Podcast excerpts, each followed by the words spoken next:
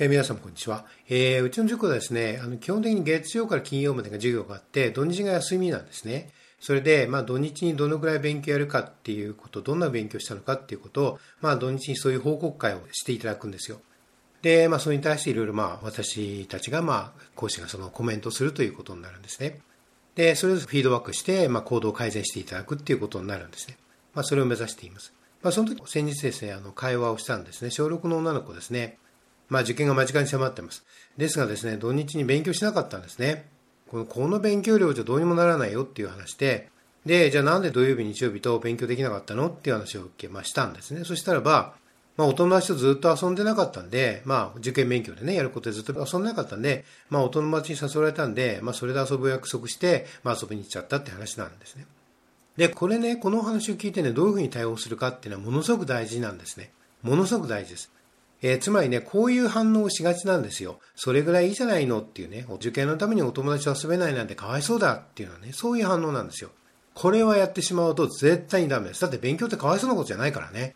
この根本的なところを教えなきゃいけないので、正しい思考を教えるチャンスなんですよ。で、私はこれをこの機会に、もう一度、何度も彼女に教えてるんだけども、正しい思考法っていうのを教えました。そのチャンスとして捉えました、私は。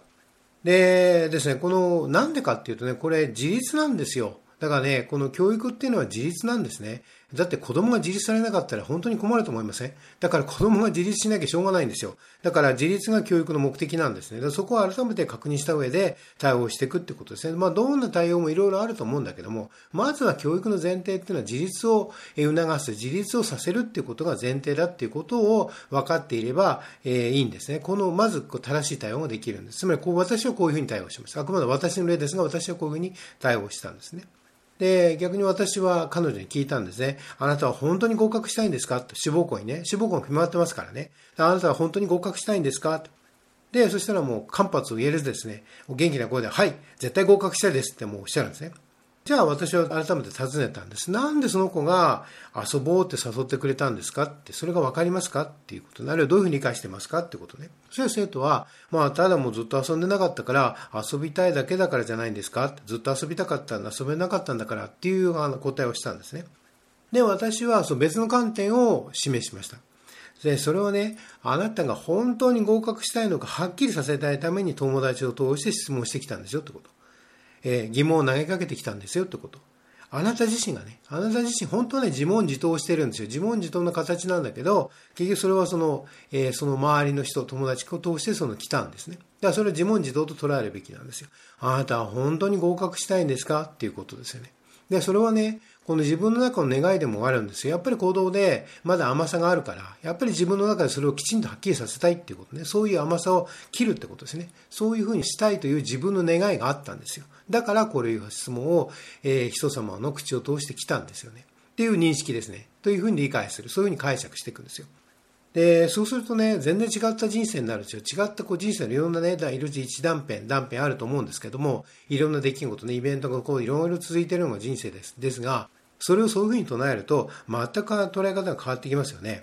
これね、自立っていうのはいろんな言い方があると思うんですけど、結局ね、自分で自分の世界を作っていく、そういう力が自分であるよってことに目覚めることなんですよ。で、そこを目覚めさせるんですね。で、だからこういう私は、あなたは本当に合格したいんですかっていう問いかけをしたんですね。で、それが、つまりその子がね、一番欲しいことだったからですよ。一番求めていたことだったからですね。そう。だから自分は合格したいんだなってこと。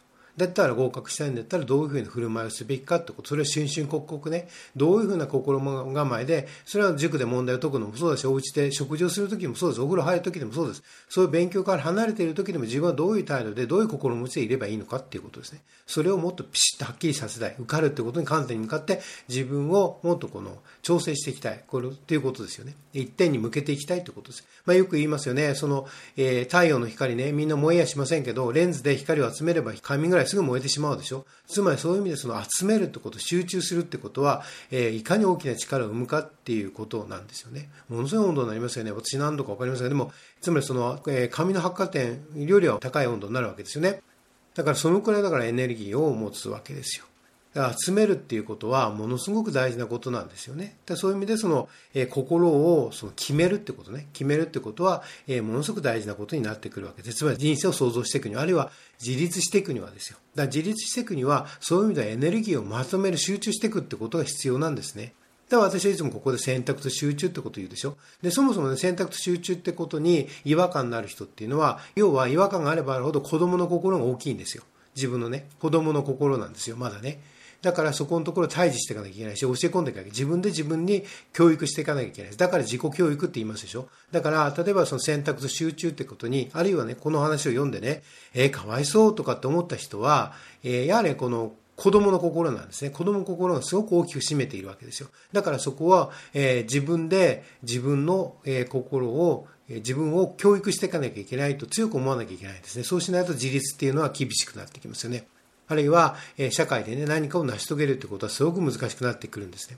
だもしこれは非常にサンプルだと思うんですよ。自分がこういうふうに見たときどういうふうに答えるかってことね、皆さんにとっても参考になると思います。こういう会話をしたときに子供とね、ご自分のお子さんでもいいんです。ご自分のお子さんとこういう会話をしたときにどういう対応しますかっていうことなんで、その時に自分の中で、もしこの、遊べないのかわいそうだなと思ったら、まさに自分の中で、お子さんの中じゃなくてないですよ。自分の中に、これはすごく子供っぽいでなく、子供のね、その、つまり心があるんだ。子供の心ってどういうことかって言ったら、もう一言で言えば、子供っていうのは王様だし、王女様なんですよ。で、親っていうのは奴隷なんですよ。つまり周りが全部やってくれるっていうね、そういう世界。やってくれて当然だってことね。だからやってくれないのは周りのせい。自分ができないのは周りのせいっていう、そういう、甘ったれた考えが強くあるってことを認識した方がいいんですよね。ということで、お役に立てると思ってやってるんですが、これでも実はですね、自分が一番役に立ってるんですね、こういう話をね。やっぱりどんな人でも子供の心はあるので、当然私の中にもあるんですよ。だから瞬々刻々常にそれを教育していかなきゃいけないので、こういう意味で、こういう、実は逆に言えば私から見れば子供が自分のね、そういう甘さとか、子供の心があるんだということを改めてこの確認してくれたんですね。で、それをまたこの会話によって、自分は自分でその教育することができたんですよね。だからこの生徒さんにすごく感謝しなきゃいけないと思っています。ありがとうございました。